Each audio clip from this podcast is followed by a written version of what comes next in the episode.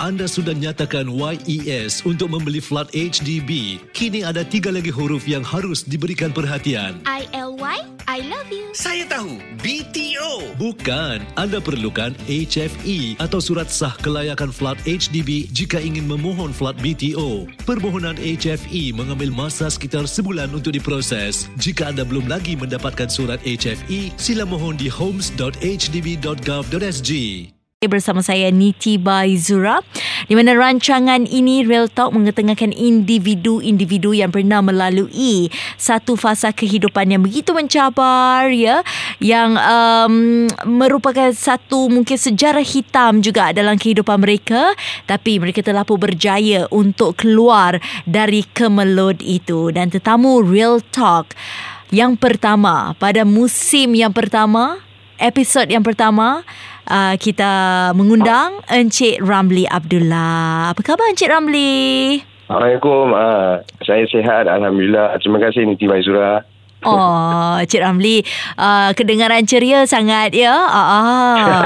Jadi, Cik Ramli mungkin boleh perkenalkan diri Cik Ramli. Terutama sekali uh, terima kasih eh, kepada uh, Niti Maizura dan uh, pihak uh, Radio Ria kerana sudi menjemput saya mm-hmm. di dalam program ini. Okay, uh, nama saya Ramli Abdullah. Saya berusia 48 tahun. Mm-hmm. Saya bekerja sebagai seorang uh, pegawai operasi di sebuah rumah peralihan lah. Hmm, jadi nampaknya Cik Ramli walaupun dah lama meninggalkan dunia lalu tu kan tapi masih Saya. lagi menabur bakti hingga ke hari ini. InsyaAllah jika masih ada yang memerlukan insyaAllah hmm. saya akan membantulah. Ya, mungkin kita akan bawa dari zaman ya awal sekali ya kerana Real Talk ni nak mengorek dari awal hingga ke akhir.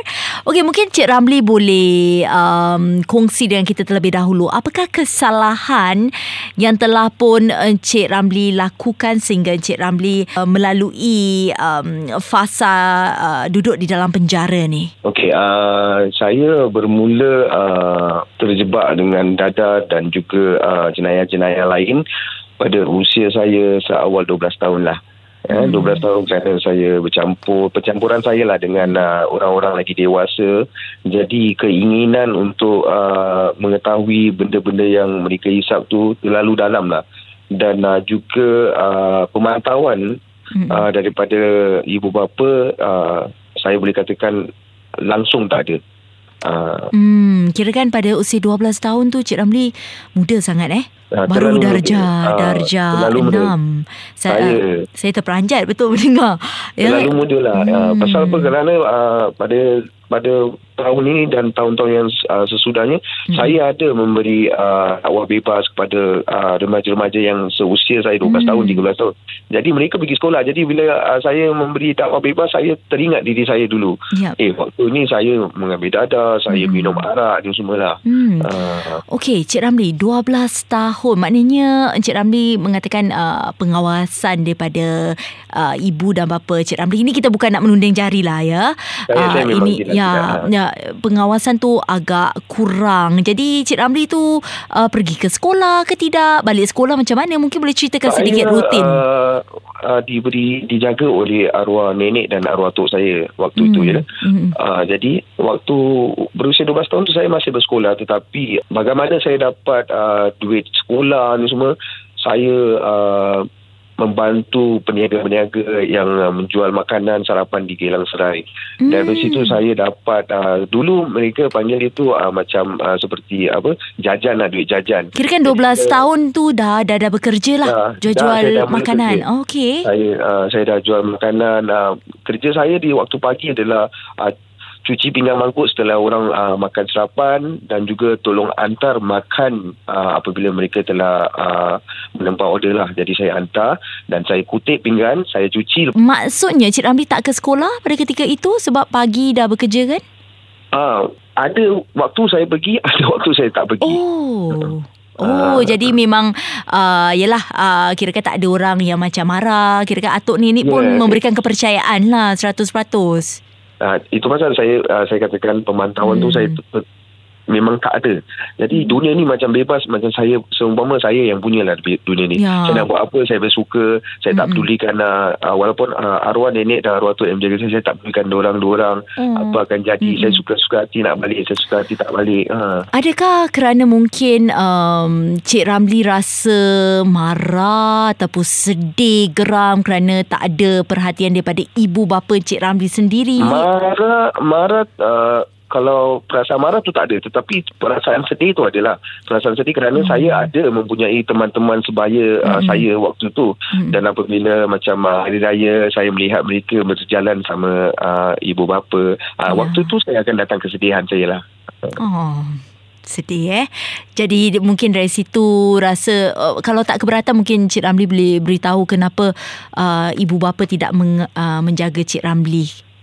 Okey, uh, ibu bapa saya uh, berpisah se- sewaktu saya baru dilahirkan. Eh? Hmm. Jadi saya sendiri hingga ke usia saya 48 tahun ni saya tak pernah uh, melihat bapa saya. Saya tak pernah uh, mendapat uh, jagaan daripada bapa saya. Saya pa- tak pernah mendapat kasih sayang daripada bapa saya. Saya, saya senang saya cakap saya tak kenal lah bapa saya itu siapa.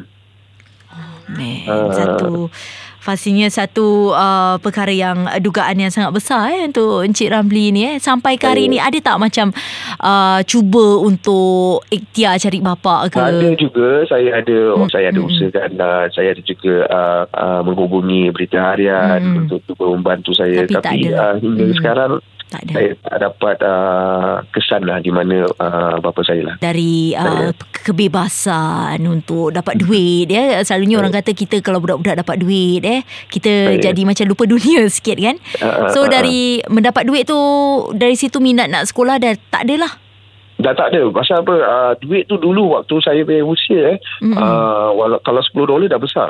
yalah Ah. yalah mm 5 dolar pun dah besar. 2 dolar pun kita dah besar. Betul. Jadi saya rasa Hmm. macam uh, dah tak ada minat lah nak pergi sekolah. Uh, Hmm. Terus terang saya cakap saya dah tak ada minat Pasal seperti saya cakap tadi Ada kalanya saya pergi Ada kalanya saya tak pergi Ya, Ah, ya, ya. Kadang-kadang kalau ada kalanya saya Pakai baju sekolah Tapi saya tak pergi sekolah Saya tak menghadiri diri saya di sekolah Saya merayap pergi Kalang Oh. Saya merayap pergi East Coast uh, Saya merayap lah pergi pancing Dengan kawan-kawan ni semua lah Kawan-kawan Ah. tu seusia ke lebih dewasa? Sebab Ah, awak baru berusia lebih- 12 ada- tahun kan? Ada yang seusia dengan saya Hmm. Ada yang lebih setahun dua tahun lah uh. Okey, Cik Ramli mungkin boleh kongsi dengan kita kali pertama bagaimana anda mengenali um, Dada. Okey, uh, dada yang pertama saya menjama adalah pada usia 12 tahun adalah ganja. Ya. Pada usia uh, 12 tahun saya menjama jeep ganja dan uh, pada 13 dan 14 tahun uh, saya terbabit pula dengan uh, uh, heroin. Wow. Uh, heroin yang uh, katakan kalau kata orang nak um, kata Singapura ni uh, dada yang paling teruk ni lah heroin. Ya. lah. Hingga Ya. ke sekarang lah. Mm-mm. jadi pada usia 14 juga saya telah bercampur dengan uh, kumpulan-kumpulan uh, samsing. Mm. Uh, jadi saya termasuk di dalam golongan mereka. Saya Hmm. terbabit, saya membuat jenayah. Selain daripada mengambil dada, saya pukul orang, mula pukul orang, ramai-ramai pukul orang. Hmm. Uh, jadi set- set- seterusnya hingga ke saya usia 18 tahun lah. Okey. 18 tahun. Jadi ya, yang waktu pertama tu Dada pertama awak kata ganja, saya sangat interested, uh, sangat Okey. berminat nak tahu siapa yang memperkenalkan anda? Adakah kawan-kawan seusia Kawan- ataupun uh, orang yang Tidak. anda percayai, pak cik ke pak cik pak cik yang macam anda rasa Tidak, macam tidak. bapak ke Ah, macam mana? Tidak. Ganja ni saya kerana minat nak Oh, tahu, nak tahu. ah, Hmm. ah, benda apa yang diorang hisap tu. Uh, kira abang-abang lebih dewasa daripada Hmm. saya waktu tu. Saya usia 12 tahun, Hmm. saya bercampur be- dengan orang yang 16 tahun dan Hmm. 17 tahun. Hmm. Jadi diorang hisap ganja, jadi saya rasa uh, bau asap tu lain. Hmm. Uh, jadi saya jadi seperti apa tau uh, demi untuk mendapat nafas dua saya sanggup menjadi seperti boy lah Hmm. pergi pergi beli kopi. Hmm. Jadi saya tahu beli kopi nanti saya patah balik saya akan dapat sikit. Hmm. Dan Jadi mereka pun kalanya- tak ada macam cakap eh kau kecil lagi ya. Tak payah. tak ada lah, you know, tak ada.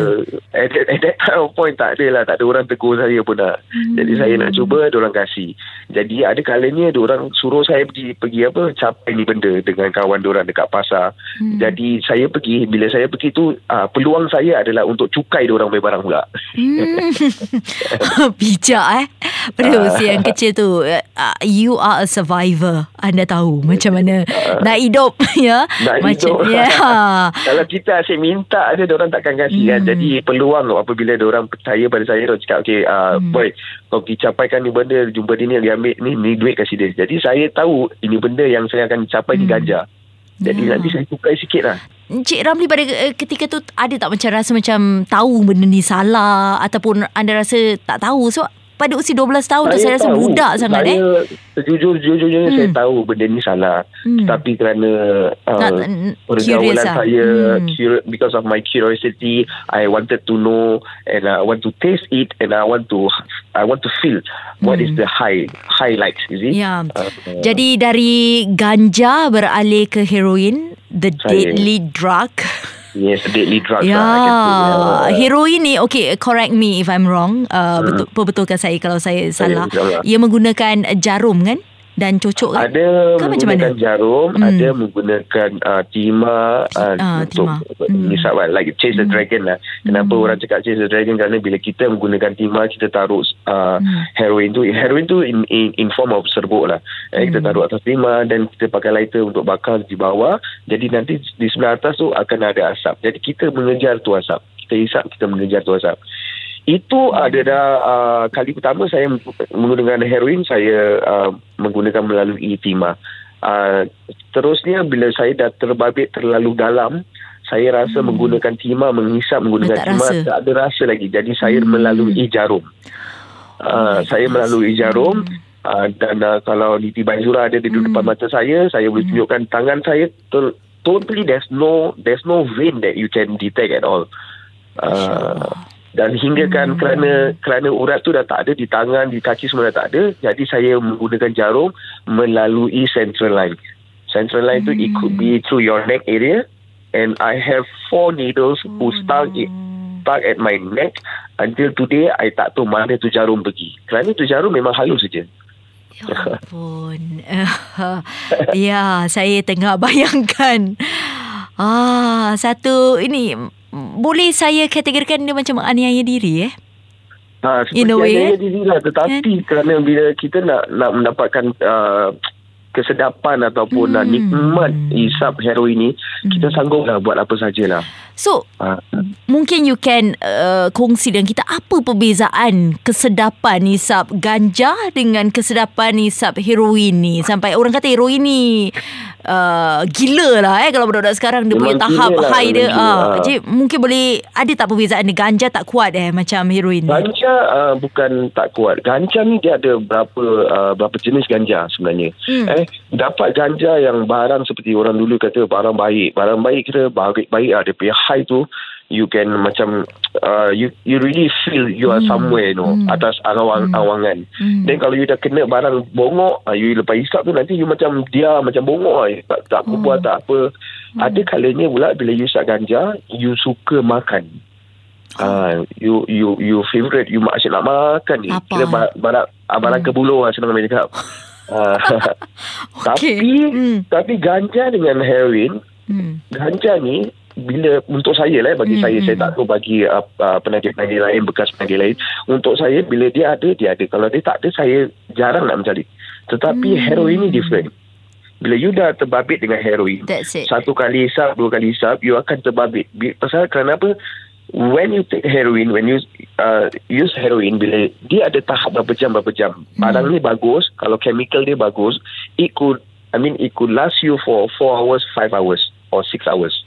Then after that, you akan mencari. That means you are addicted already. oh that means dia habis dia cari lagi habis cari lagi Habis dia, you nak cari. Uh, seperti saya cakap, barang ada barang bagus, ada barang tak bagus. Hmm. Kalau barang bagus, contohnya pukul 8 pagi dalam dihisap, Hmm. then it could last me for at least 4 hours. Pukul 12, 12.30, nanti saya baru mula start sangap-sangap. Hmm. Uh, start sangap, start macam uh, gelisah badan tak macam gelisah tak kena ini buat ni tak kena buat ni tak kena because why we need to fit our addiction At Jadi, that time, of hmm. hmm. Jadi bila rasa ketagih tu kan apa Hmm. apa tanda-tandanya sangap lagi badan rasa tak Bangap, sedap. uh, ingut macam beringus uh, Hmm. then you macam uh, selele lah senang macam cakap you dah Hmm. start selele lah you dah you jalan pun you tak kira orang uh, Hmm. you you niat hanya apa tau untuk cari dia benda je uh, Wow. Pada usia berapa tu uh, awak start uh, heroin eh? heroin start at 14 to 15 years old I really started heroin lah Wow. Mm-mm. Wow. Jadi pada usia 14 hingga 16 pada waktu tu uh, masih tinggal dengan nenek ngatuk, orang ada tak nampak you punya perubahan macam you know something is not right ke?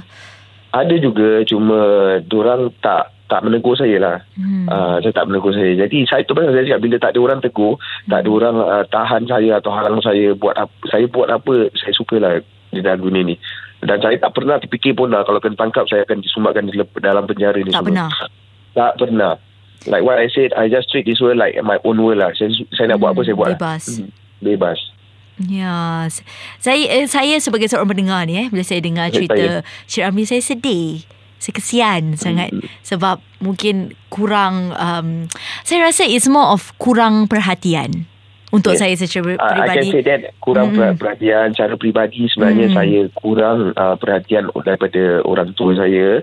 Tetapi like what I said, uh, Mm. whatever happened in the past, I cannot Yap, blame yap, them. yap, Always that, that there's always ada Mm. ada reason ataupun hikmah lah benda-benda ni berlaku. Uh, Ya, betul-betul. Jadi saya suka Cik Ramli pandang dari segi positif. Cik Ramli tak pernah menunding jari like macam kerana atuk, nenek, saya, kerana saya mak, kerana you know. saya tak saya tak Ya. pernah salahkan siapa apabila Ya. saya dah terbabit dengan ni benda kerana apa saya yang saya yang memilih untuk uh, untuk jalan jalankan Jalani, kehidupan eh. saya uh, uh, macam gini saya tak pernah salahkan uh, kerana saya isap dadah saya salahkan mak saya kerana Ya. saya isap ganja saya, saya salahkan bapak saya tidak Ya. uh, Hmm, jadi Cik Ramli bila dah 16 tahun orang kata dah naik sedap eh 4 tahun. Dah naik sedap. Ganja, heroin. Bilakah kali pertama ni Cik Ramli kena tangkap, kena serkup dengan polis?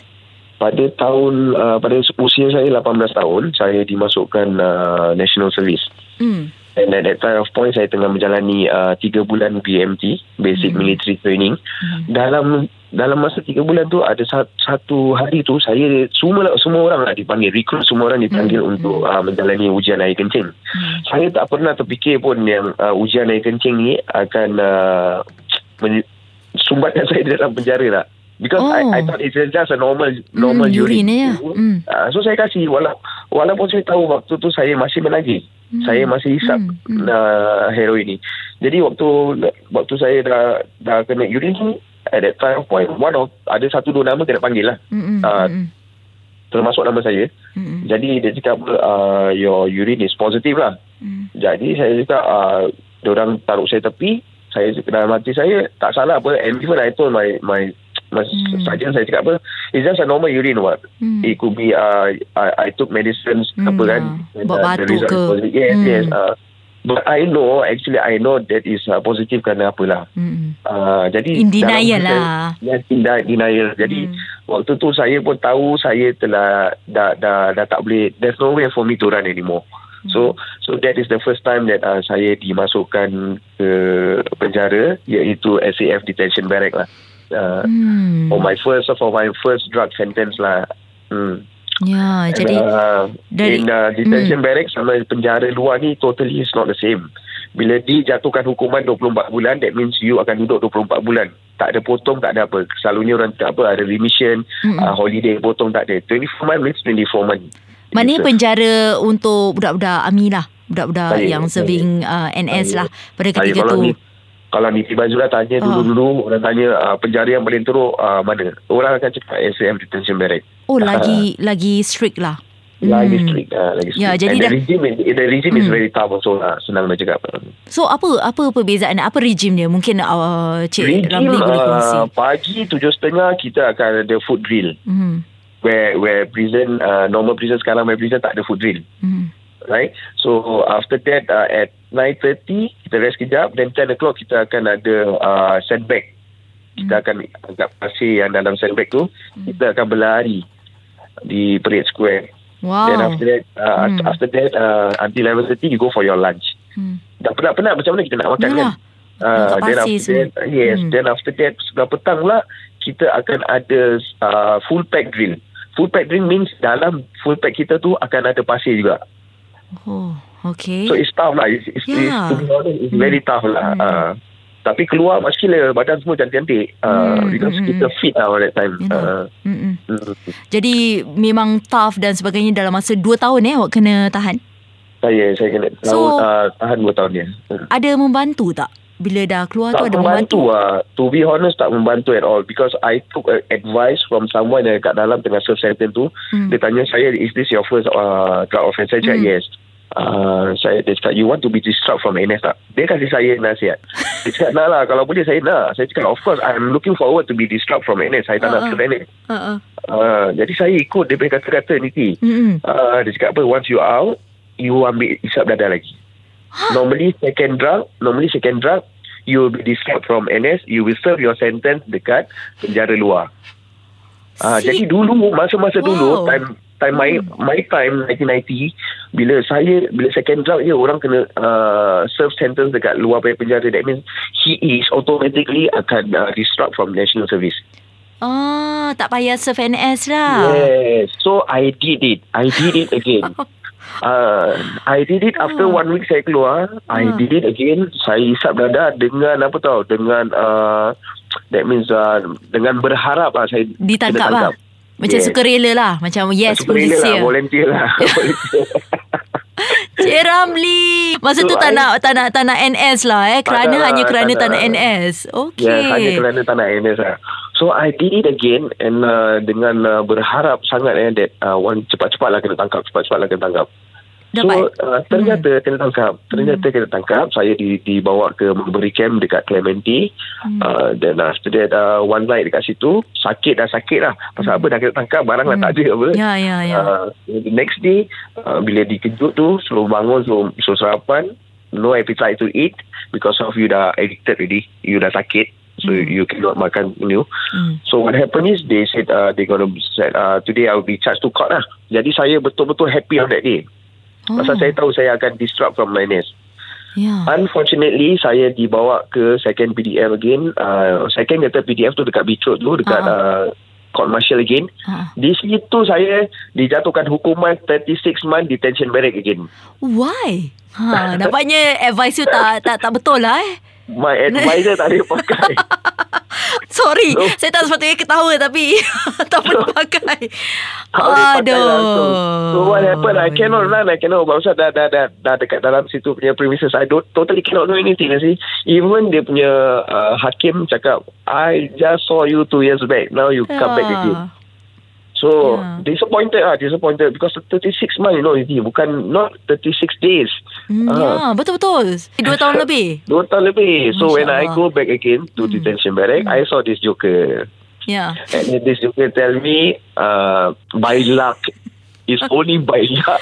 Tak kelakar lah cakap dengan dia. So I told him, if you te- could tell me it's by luck in the first place, I won't take anymore. See? I will do a Tapi better unfortunately planning. Lah, yes, I Hmm. can do a better planning. But unfortunately, I mean, things happen. Right? Things happen. Yeah. Then whatever is done cannot be undone. So I just serve lah my my my my sentence 36 36. months. lah. Itu dia perkongsian Encik Ramli kerana mendengar kata kawan akhirnya tersilap langkah. Beliau terpaksa melalui lagi ya uh, kehidupan di dalam penjara dan dalam episod seterusnya dalam A Real Talk bersama saya Niti Baizura, Cik Ramli berkongsi saat-saat beliau menitiskan air mata satu insiden yang tak dapat beliau lupakan hingga ke hari ini sehingga beliau berubah 100% dan juga penyesalan beliau. Nantikan episod kedua dalam Real Talk menampilkan Encik Ramli, bekas banduan pesalah dadah. Bang Haji, umur dah dekat 70 tahun tapi masih lagi kuat angkat barang pasar. Apa rahsia Bang Haji? Saya minum dua gelas susu Marigold HL sehari. Itu kira-kira 20 gram protein lah. Satu di antara empat rakyat Singapura berusia 50 tahun ke atas mengalami sarkopenia iaitu kehilangan jisim otot secara perlahan. Amalkan senaman serta diet dengan protein seimbang. Atasi sarkopenia dengan dua gelas susu tinggi protein Marigold HL setiap hari.